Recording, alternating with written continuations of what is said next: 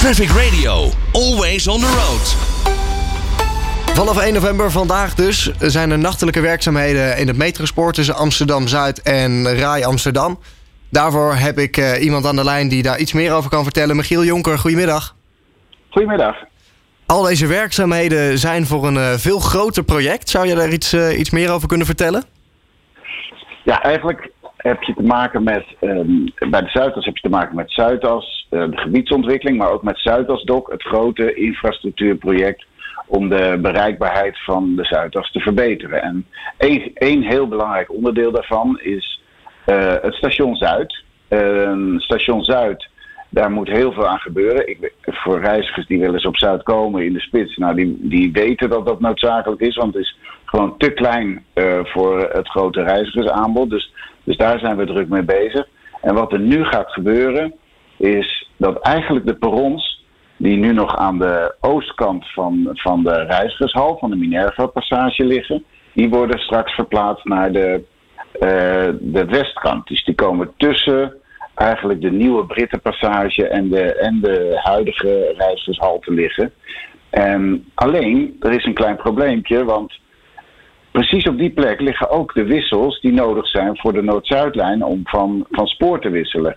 Dus daar moet iets aan gebeuren. En daarom is nu het werk nodig wat gaat plaatsvinden tussen de Beethovenstraat en eh, de Europa Boulevard de komende, komende tien nachten.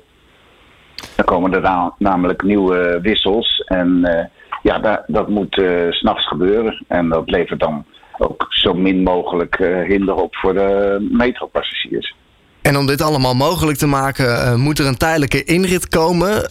Dat is dan op de, rond de A10. Eh, is daar dan mogelijke hinder voor eh, automobilisten bijvoorbeeld?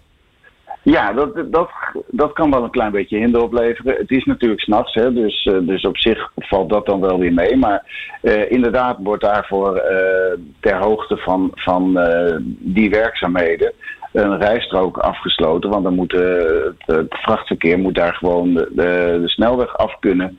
En dat betekent dat dat, ja, dat kan wel een enige overlast opleveren natuurlijk. Van 12 tot, 5, eh, tot 15 november wordt er gezegd dat er wellicht één of twee rijstroken dichtgaan.